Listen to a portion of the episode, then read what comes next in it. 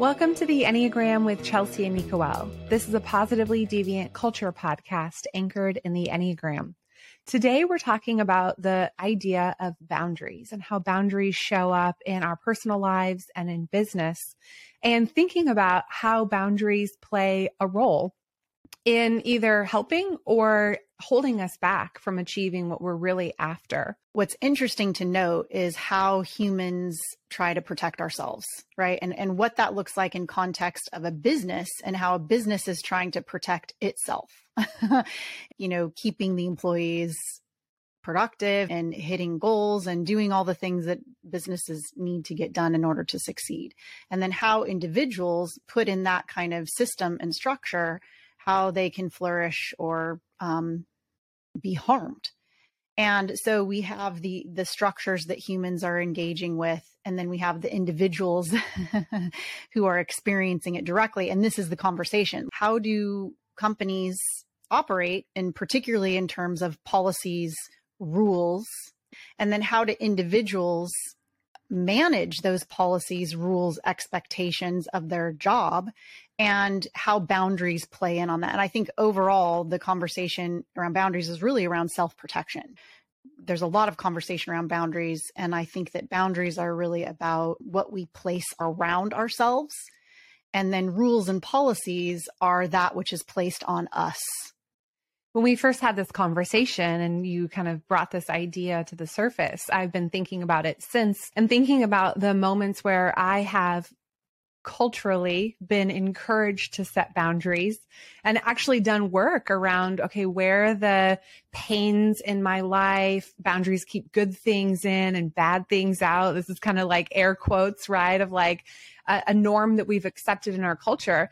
And it really helped me to think differently around engaging the other and how single sided it is to just kind of decide on a boundary and put it out there in the world. And I was able to reflect and think about what opportunities are missed to engage and actually build you know relationship and partnership when it is a one-sided force yeah, I mean, one thing that I typically say, and I'll say it again here and preface with yes, it's provocative, intentionally provocative in effort to get some deeper consideration about context and nuance, which is the people group that need the most boundaries are children. And it's because children do not have the ability or the the development in their brain socially or internally or self-awareness and all things they don't have the skills in order to know how to navigate and protect themselves or to know the places which are more dangerous or whatever right? So in my experience and yes this comes from my bias as an eight so I'll just admit that. I mean, clearly there are a place for boundaries, and this conversation is not about in the context of danger or abuse. So just to make sure that's clear. But for me, I'm interested in partnership and boundaries in the way that we use them in our culture. There's something that, as you said, because this is how I present it, is that they're singular. There's something that I am or the individual puts on themselves and around themselves, and the other isn't involved in that. And that's really important in certain uh, situations and in certain contexts. But if we're interested in partnership and we're interested in growth and developing our skills and becoming more expansive in our communities, we need to partner with other. And so for me, that's where I talk about agreements because then it's two people deciding um, what is in the best interest of the relationship. And you're considering more than just yourself. And it requires a different skill set, which I think is is important that we as humans are moving to more expansive ways of of being ways of navigating and so for me this is kind of the beginning of the conversation is what are we interested in here and are we you know one are we forcing others to protect themselves because our behavior is so bad?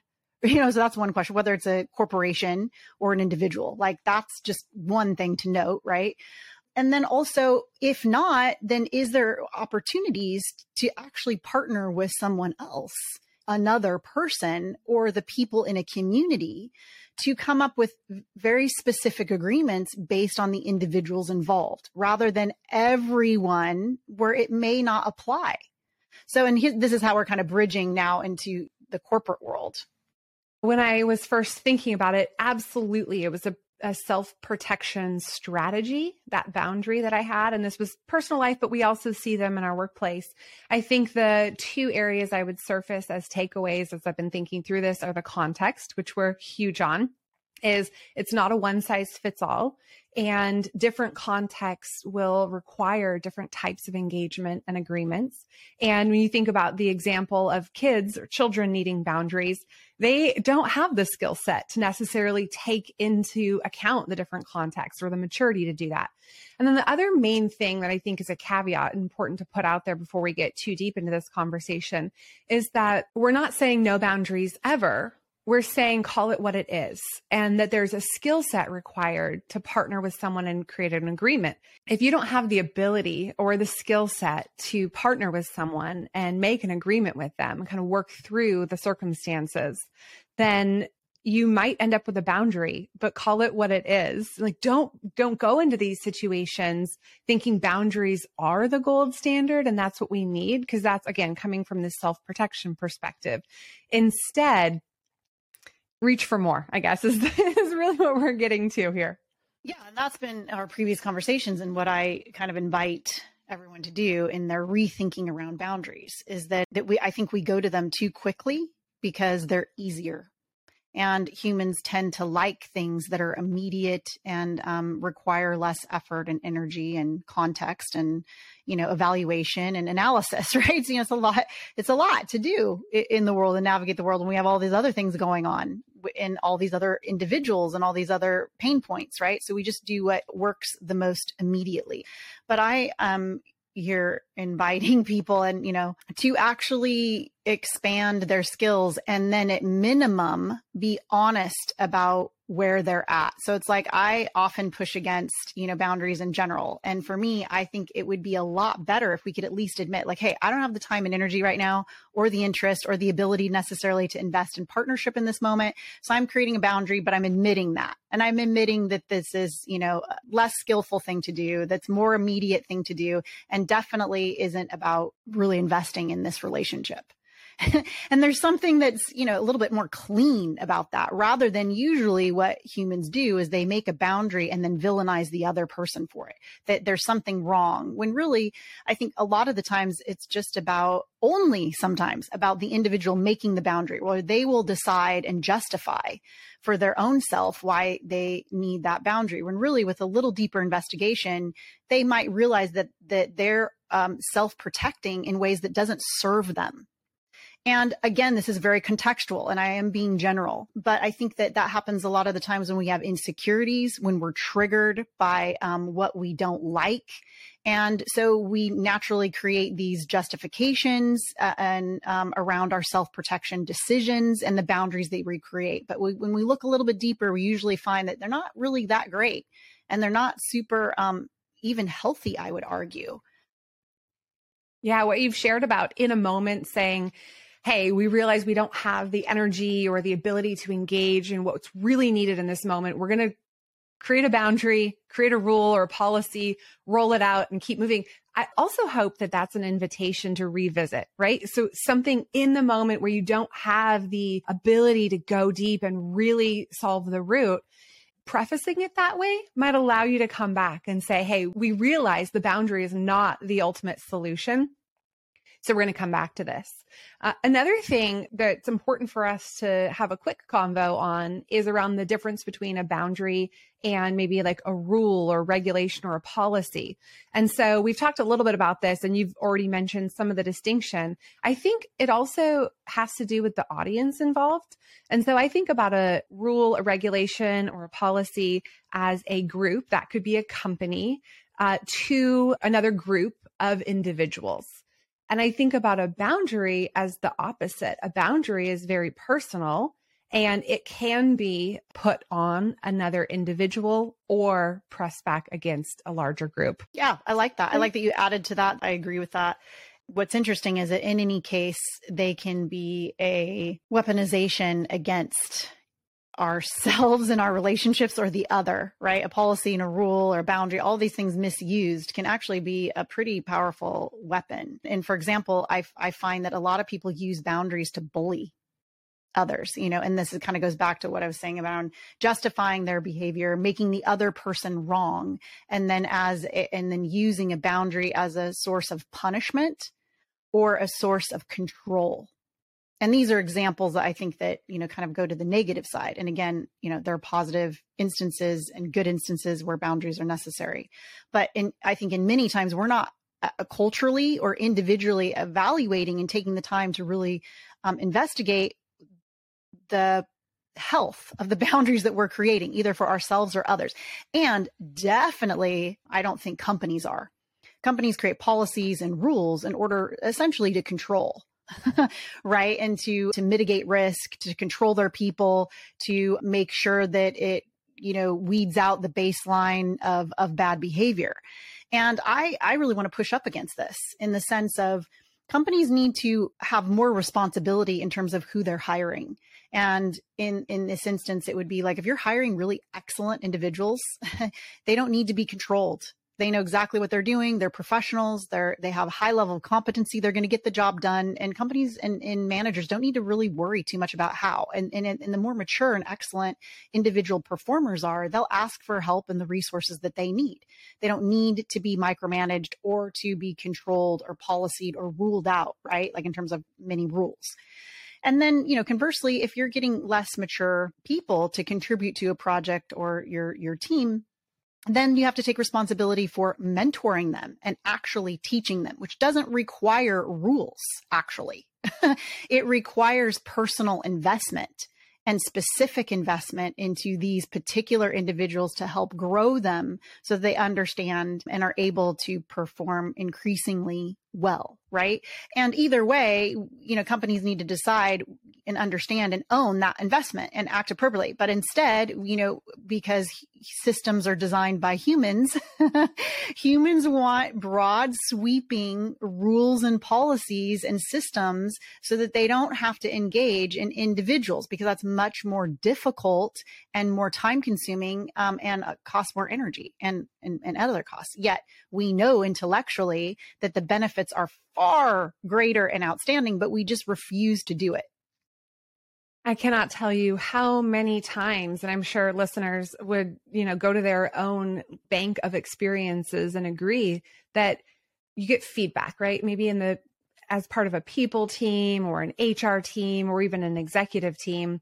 And the instinct in that moment is to create a rule that maybe impacts people who are doing just fine and engaging and contributing and performing and somehow that boundary ends up holding them back. I'm trying to think of an example of like the feedback, like this one person did this one thing, or maybe there's four or five instances, whether it's someone coming in late or taking advantage of working from home. I mean, this is like a whole huge topic we could go into and we will another time.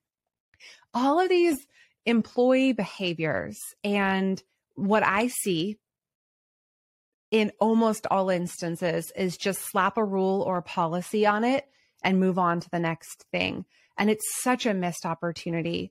First of all, it doesn't actually work to change the behavior of those who are, you could say, taking advantage or are out of line with the behaviors that you want. We know that it doesn't work because those are the first team members who are going to avoid the rule and not listen to it and not follow it right? It's not a it's not a motivational or an invitational thing to really reflect on behavior and understand the why and maybe adjust from there. And then i think it really negatively impacts all those people who were doing just fine without the rule. And so it's this constant cycle of just it's short-sightedness and it's fair that we all like a quick fix. And I think from the people who are creating the rules, it feels like, okay, there's some level of security. we talk about self protection in a business context, it's risk mitigation. It's like, okay, well, we wrote that down, we put it in the handbook, we sent that email. So now they're notified. It puts the problem on the people instead of keeping the area of opportunity with the leaders to engage and solve for it. And by the way, create a two way dialogue to not just be so authoritarian, but to listen and understand and adjust. Yeah, you're absolutely right, Chelsea. I mean, this, and it's also employees aren't stupid, right? So it's also to set up litigation procedures, right? So, so it's protecting the company from whatever employee bad behavior might. So it's all of the things you said. Plus, additionally, it's a part of the litigation sequencing, right? So that they can either fire you or enforce certain things legally or whatever, right? So we have all these processes that are protecting the company and they are, well, I should say they are mostly one sided and because the power you know belongs with the company. And so they're the ones that are instituting all of these things and there isn't a two-way dialogue. And what we're suggesting is is that if companies were to get smarter really and start investing individually in their people which is the whole human capital you know strategy conversation that all of these risks would naturally organically be mitigated. It doesn't mean that they wouldn't exist but it means that you would have a greater visibility into the problems and you'd have more tools and opportunity to solve them before it even got to this place, right? But humans are humans and we can't see the invisible benefits. And so we just end up doing what's immediate and necessary according to the other structures demands, right? So in terms of the financial, you know, structures, in terms of the legal structures, in terms of all these other structures have their own demands and requirements. And so it, those end up falling onto the human systems. This is a huge gap. There's not enough bridges and there's not enough integration into really understanding how humans work and the, and the systems that are designed, how it actually works against human systems. And, and that will is always going to fail at some point. So it's it's odd that it goes against the very things that these systems and structures are trying to create. It's essentially a, a one becomes one big self-sabotaging machine because humans we don't operate that way, at least not at our best. Another dynamic of the self protection strategy of creating a boundary or a policy or rule in the business context, I think is it's a very reactive thing. And what you're proposing is to be a lot more proactive in engaging and partnering to not even get to the point where, oh my gosh, it's such a mess. We're in trouble. There's liability or revenue law, whatever it is, culture on the line. We have to respond to this right now in this moment in a really reactive way because we haven't been setting ourselves up to engage and get ahead of it, really. And I, I want to unpack the cycle of how this kind of policy might come to live within an organization. And I think we can extrapolate that for our own personal lives too. Yeah, I think the cycle is important because we can see the sequencing of how things happen and then and then strategically enter each part of the cycle, you know, with greater intelligence. That's how we solve the problem. So, yeah, let's let's dig into the cycle. So the company needs something, needs something to happen. Employees or maybe I would even add in many cases a small subset of the employee base aren't compliant. And so they create a policy. The policy doesn't factor in any of the individual or human needs there's no kind of engagement or listening. And in many cases, it takes advantage of certain aspects of the employee, right? So that's where things really start to go awry. And so what happens as a response to that is then employees create a boundary to respond back to this rule or policy that's been set with them. And just at a high level, what would you add to that?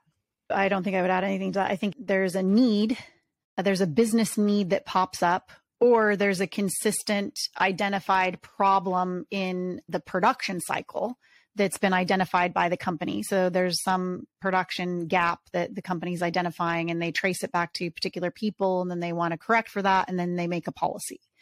Rather than what, you know, the alternative is, well, there's several alternatives, but one is actually to go to individuals and investigate rather than immediately seeing the individuals of the problem. Usually, individuals are, especially if there's a collection of them that seems to be repeated behavior among several individuals, there's usually a reason why. So, why is that?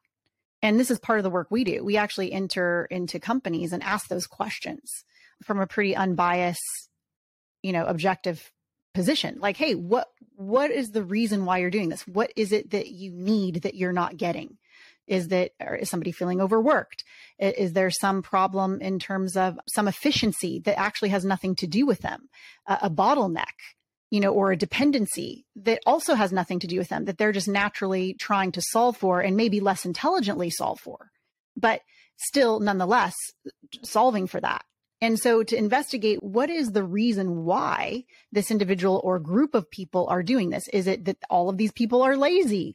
Is it all of, you know, are all of the people, you know, less competent?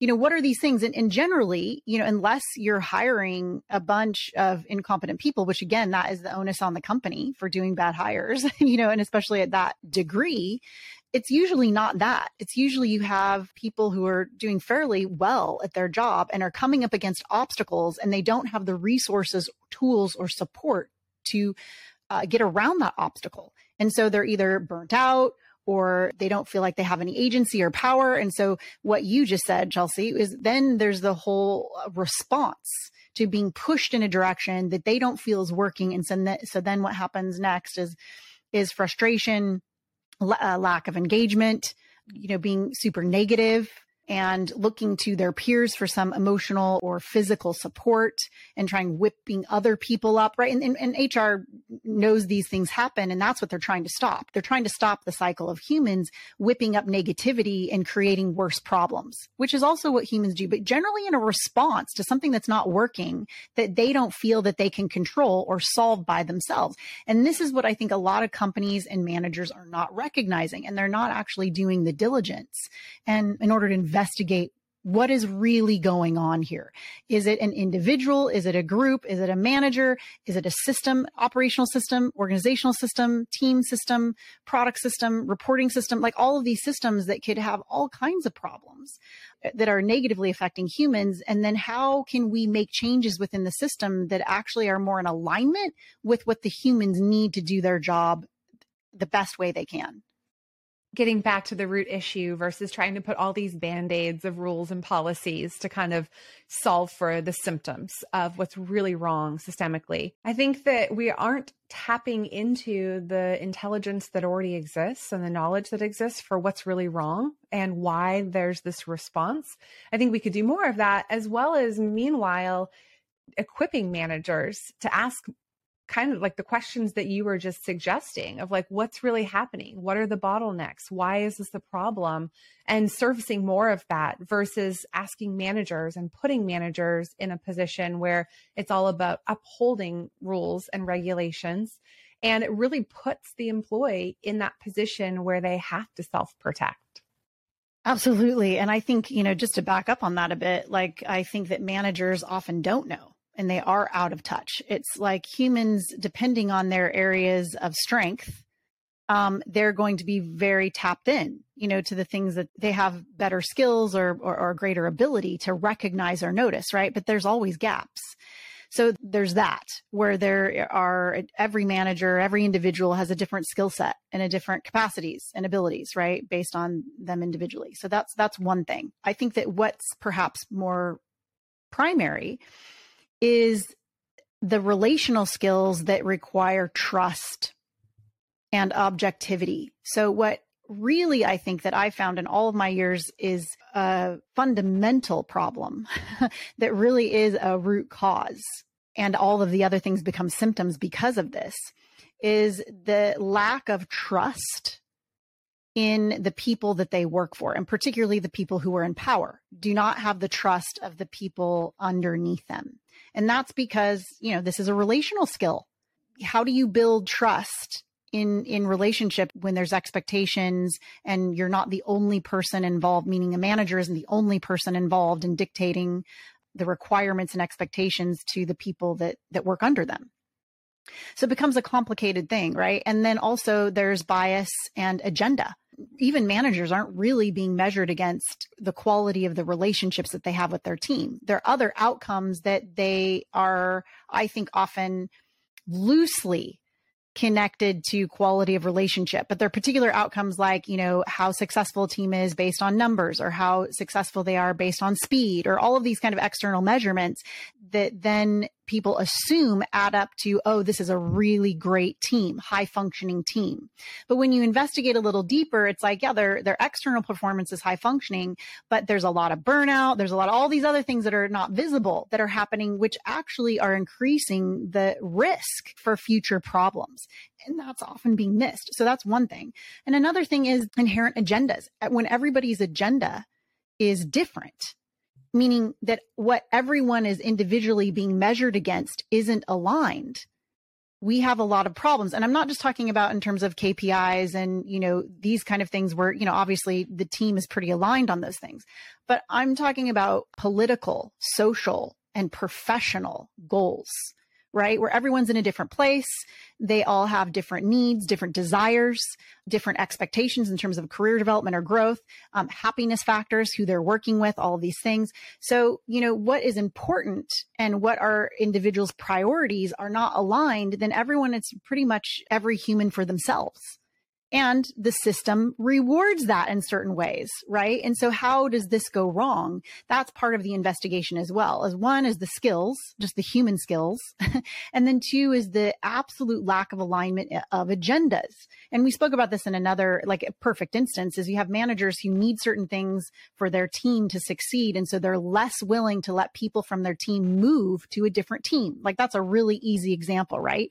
Even though it's absolutely in the best interest of the individual to move teams. It's not in the best interest of the manager. And in and and then there's a certain argument that could be made that it's not in the best interest of the business, at least short term. So you have all these conflicting interests and these conflicting agendas. How do you actually resolve that without unbiased, objective, uh, outside help? You know, like us, or people who are trained to have some of these skills. And also, even more than that, the systems and structures have to reward this kind of behavior, which is currently not happening. You are speaking so much about my experience in all kinds of different organizations and watching the under measurement of really, really strong human skills in some pockets that are totally getting dissed. Like I think about when we were thinking about this cycle I think that this cycle kind of spits out people who could actually be really, really productive and engaged and amazing team members because they're unwilling to go along with the short sightedness rules and they realize they have a lot to contribute or want to do it in a way that doesn't necessarily meet the short-sighted measurements of our societal and cultural norms when we think about success and achievement and KPIs that are on a spreadsheet so to speak. And I think these are some of the most powerful areas that a company can leverage if they do have a more expansive view of what does success look like and where are our most successful team members yeah, and that kind of returns to the idea that it's about trust, right? Because whatever action that leaders have, if it's inconsistent and also if there's other ulterior motives, so in other words, it's not pure, that isn't going to be trustworthy. And I think that that leaders in, in companies consistently underestimate the intelligence of their people. Really, people get what's going on they get who's not trustworthy, which is rarely anyone. I don't know what the percentages are, but I think that most um, employees actually don't have a high trust and great relationships with their managers, and certainly not with the current systems that are trying to oversee these relationships like HR. This is a huge, huge problem that everybody knows, and, and it seems like nobody really wants to talk about. And, and, and what's odd is the very system that is the least trustworthy is where the people in power throw the responsibility to solve. And this just is so bizarre to me. It's like we already know that this system is broken. Why would you continue to lean on a broken system to solve the very thing that they're creating? You know, HR, in my opinion, is a huge part of the problem. And it's not because of the individuals who work there, it's because of the system itself is designed poorly. And, um, and it absolutely does not work for today, we're going to bench you and I blowing up HR systems and reinventing the whole wheel. And of course, there's the intermediate solution. I think having a third party that's not attached does definitely open up that ability for trust, which is something yeah. that we're, we offer. But beyond that, I think there's an invitation for folks who are already in this space to realize that what's happening isn't working. Like people can find ways around the rules very easily. I mean, examples of this are you know, I was recently talking to someone who works at a global organization and they've gone to, um, you can't hire remote anymore. And so this person who works at this company's advice is just, oh yeah, just get hired like you'll be in the office and then get an accommodation. Like there are such easy loopholes for people who have the desire to engage and have the energy to overcome the short sighted rules that don't actually add value to the organization. Oh, this is one of my favorite places to to talk about what I have done in the past and what I've encouraged others to do is I actually look for the people who have the intelligence to work around rules and policy. That's what I value. For me, that is a whole different intelligence. And this is provocative and intentionally so. If you are able to do your work in a different way, in a different construct and different timing, and none of the quality is compromised, you are the kind of person that I want to work with. You are the person that I want to hire. And the ability to to work around the rules to me is a kind of intelligence. I don't want to put anyone of my people in a position where they need to work around the rules. That number one is just bad business. But when I am looking at other companies and in terms of like sourcing some of the best talent, usually the MVPs know how to do this very well.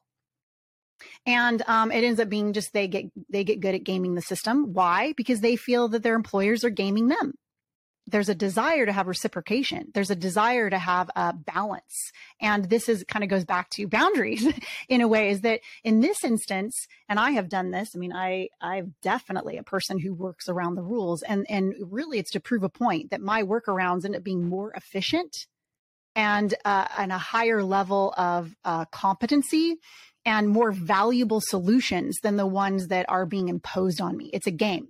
And I find that high value assets, as I call them, HVAs, end up having the same capacity. And those are the most valuable humans that can figure something out in a better way and are not going to be stopped by not very well thought out restrictions that are making their job more difficult. And this is something that I think even many people who are not necessarily MVPs still do. Like we understand how to manipulate the system back, which is again why these don't work, which is the overall point. Yeah. And there's such a tolerance for high performers, again, air quotes, who are working around the rules, but they're adding so much value. They're doing their job really, really well. They're leaders in the organization, oftentimes, not by position, but by the way that they approach their work. And so there's so much tolerance for this allowance of people to break the rules when they're adding value. So the rule initially is created to have fairness, right? And equity across the company. But then you allow the people who are getting the work done anyway by finding creative ways to get around the rules to flourish and to oftentimes even be in the limelight because they're doing such a great job. And that's what really causes the distrust across the employees because they can see that these people are breaking the rules, but yeah. HR isn't holding them accountable because and this is where you have the dissension between maybe other members of an executive team or leaders, like expecting HR to hold them accountable because their team members are upset that this person is breaking the rules and they're still being, you know, applauded for their work.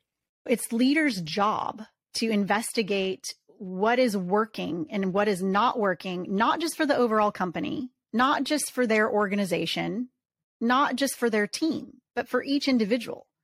And that's what's missing in this equation, right? Is that if we were more committed to investigating and, and, and actually helping others figure out what they need, because some some people, and this is what we come up against a lot, is that some people don't know and they need help figuring out like what they need and what kind what specific kind of support they need um, and and they need to learn how to to be more self-solving individuals which is you know my work is essentially that. In decision intelligence it is about how can we learn how to solve our own problems even without help and support at least in obvious ways right? Why is this being missed though? And i think that a lot of um, managers are being charged to check in with their people to make sure that their needs are being met. But it's all within the current constructs, right? They're not a lot of creative uh, problem solving. There's not a lot of creative, um, relational trust building where there's not an ability or an avenue to actually get to some more accurate intelligence or accurate sharing of information because the relationship isn't there. And I think that's something that we need to look at is that relationships have to be there in order to get to some of this higher quality um, and higher accuracy of information. When we think about engaging on the individual level, and that feels and that can feel like a very monumental task, especially thinking about the size of some organizations and the energy that it requires to think that way. And we do it in one place that you called out in a previous conversation, and this is around compensation where we treat an individual as a single person. We take their experience and their maturity and whatever they're bringing, and we give them a unique salary based on that. And it seems to me that everywhere else out of their entire employment, that is the only place where they're being engaged on that kind of individual level. We know that it's possible. We know that we can set ourselves up in a way to engage with individuals on a one to one level. Yeah, that's the example I give frequently for that reason is it's like, look, when we're courting someone to hire them, we're giving them all kinds of individual attention. And if recruiting systems are done well, then it's absolutely about being reciprocal, meaning, you know, you're equally trying to make the company feel worthy of this individual's you know employment as much as you are trying to really understand the the potential employee's value and position and contribution capacities right? So if this is being done well it's very mutual. And it stops there though. You know and i mean in not in all cases like i don't want to be so extreme. I mean clearly there's better managers than others and there's better you know leaders than others and there's better systems in certain companies than others. But it tends to decrease and certainly decrease in priority because they're already in. Now it's kind of just thrown to, you know, a manager or thrown to the individual to be entirely responsible for their own everything. And by the way, I'm a huge proponent of being responsible and having enormous amount of agency, you know, as the individual employee to take control and charge over your happiness in any situation but it's much more difficult to do that when you don't have the people and the systems around you supporting that process. And oftentimes what we come up against, meaning you and me, Chelsea, in, in companies, that companies are actively going against individuals happiness, going against their needs, going against their career goals and going against um, some of these communication and intelligence sharing strategies. It's like, oh my gosh, like this is a continual problem that I think everyone's aware of. Like, I don't think we're surfacing something new here that no one's heard before, but the the opportunities to solve are difficult and challenging, and that's what we're here for. I mean, that's why we're having the conversation. This is exactly what I see time and time again, and it's okay. it's a house of cards that's just ready to to cave in and it's frustrating because we can see uh, a different path, even if it's geared towards the same outcome and the same results. Like we understand companies need to perform, there needs to be profits to continue to grow and hire. But I believe it's more about the how you get there. And I think that's really what this conversation is about is less of a one size fits all and more of an individual conversation with trust present a true listening, and then building a culture where you're responding to employees versus just spitting out uh, an email full of rules or policies uh, that people honestly don't take seriously. I think yes to everything you said. And I think that the point of this conversation is to go over again, exposing the layers of the problem. And I don't think that this is new to anyone. Like I think everyone in leadership or anyone who's worked for a company is completely aware of everything we said. Like I don't think I, that we've offered original thinking, uh, you know, in the, in the problem. But what I want to remind everyone is, is the expansiveness of this problem, like eh, to all of the degrees in which it exists and the layers of, of which we find it you know, from top to bottom to right to left, right? In every organization and every team and in every relationship that, that an individual has with any other person in the company, but particularly managers and the people in power. Like this is a complex problem. So, okay, we've made that point. What are the potential solutions? And I would argue that I don't think a solution exists yet, certainly not in HR. And I don't think that HR will have the credibility or the trust in order to solve this problem. So I am throwing it to leaders which is why I am invested in leadership development and decision intelligence, right? This is the place where it needs to change is individual leaders and managers and individuals in general. How can we grow our skills and our um, awareness to be able to dig into this problem, which is more nuanced. It's, it's more relational and it's trying to notice the systemic problems in ways that we can create uh, I think a little bit more revolutionary solutions. Instead of, you know, massaging it here and there and doing this and that that doesn't it's not actually effective. It's certainly not enough. How can we take bigger risks? And that this is usually what it requires right? Usually growth requires risk and bigger and bigger risks. And then have they have to be intelligent so i think this is what we're offering chelsea is you know is is a conversation for where are some more intelligent risks to take and, and how would we organize those risks in terms of prioritization how would we do multiple things at the same time which i think is what is demanded of us. In order to solve certain problems, we can't just start with one thing. We have to start with a few things at the same time. You know, I think people need help doing that. I hope that this conversation just brings awareness to all of those people who are in companies, whether they're on the employee side or on the leader side, and experience a lot of this, to put words to what that experience is and to offer an opportunity, whether it's an individual contributor reaching for those skills to engage and, and work through these constructs differently, or it's leaders choosing to engage with their teams differently and invite more of this comprehensive thinking, take intelligent risks. Yeah, meeting the moment, creating agreements, and resisting the urge to create a policy to solve for a symptom. If you want to engage with us, ask questions, bring your ideas and your experiences to this conversation, we would love to hear from you. Find us on LinkedIn. Thank you so much for listening.